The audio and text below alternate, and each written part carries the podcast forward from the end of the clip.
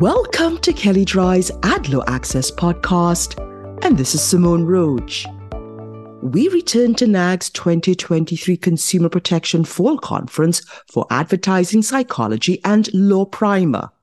And while it lived up to its name covering many basic advertising law concepts, the panel also covered specific perspectives from California on junk fees and other advertising principles that are valuable tips to help stay off their radar. And this panel was moderated by Nick Akers, Senior Assistant Attorney General at the California Attorney General's Office, and Beth Blackston, Consumer Fraud Bureau Chief of the Southern Bureau of the Illinois Attorney General's Office. Panelists included Rafael Reyneri, attorney in the Division of Advertising Practices at the FTC, and Michele Van Gelderen, Supervising Deputy Attorney General at the California Attorney General's Office. Reyneri discussed basic concepts of advertising law, highlighting the recent endorsement guides amendments, which were discussed in more detail in a later panel. He also pointed to recent FTC developments, such as its use of notice of penalty offense authority in an effort to obtain monetary relief post AMG. Reyneri reminded the audience that the dot com disclosures are in the process of being updated and also highlighted the rulemaking for junk fees.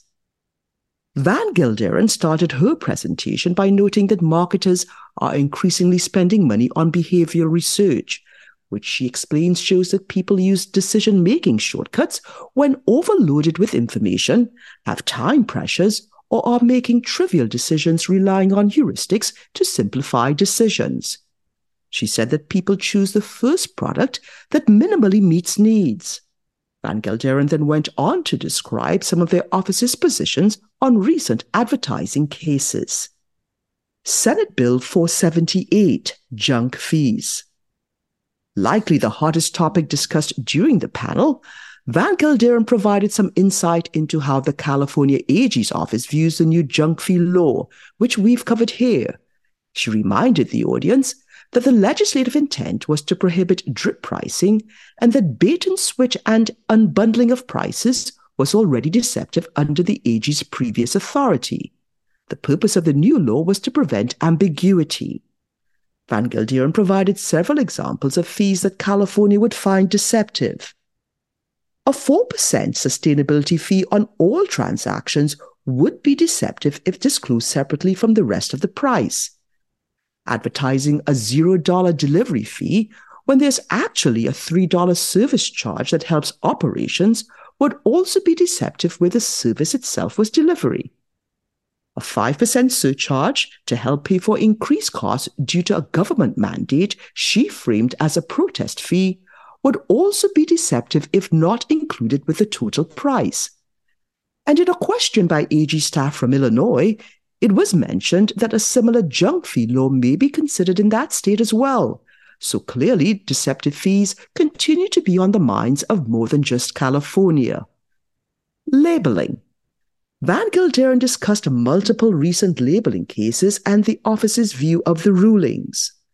The California AG's office wrote an amicus brief in a 2018 case on appeal related to the vitamin brand One a Day, but which included a recommended dosage of two gummies for certain products.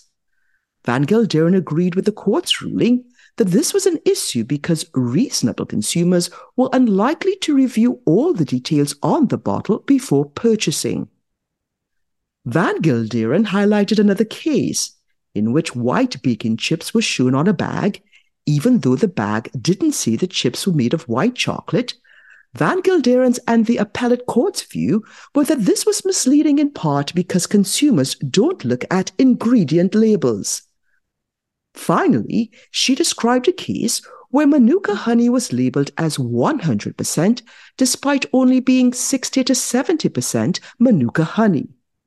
The court found the label permissible in part because FDA guidelines allowed it and that consumers would understand it is impossible to make a honey 100% derived from one source. But Van Gelderen said she disagreed with this outcome Though she admitted it is currently the law, she alluded that it may have come out differently in state court. Non traditional marketing Van Gelderen described some of the more recent actions by the California AG's office that shed light on the office's views of advertising claims. For instance, in People versus Johnson and Johnson et al., she described the company's surgical mesh surround sound marketing campaign to create demand from patients. California considered these education awareness events and brochures to be marketing materials because the intent was to sell mesh and alleged the company downplayed or concealed serious health risks, obtaining a $362 million verdict. In People versus Ashford et al., California said that using telemarketers branded as admission counselors was deceptive, where the sales environment incentivized representatives to mislead consumers or potential students about the cost of attendance, ability to obtain certain jobs, and transferability of credits. Bottom line, to stay in line with California and many other states' positions on advertising, remember, Consumers may not look at the entire label, so consider accordingly. Advertising can take many forms, including consumer education. And don't mislead customers about existence of fees or what a fee is for. And if you'd like more information on what you've heard on this topic, please contact either Paul Singer, Abigail Stempson, or Beth Chun. And you can find their contact details in the show notes.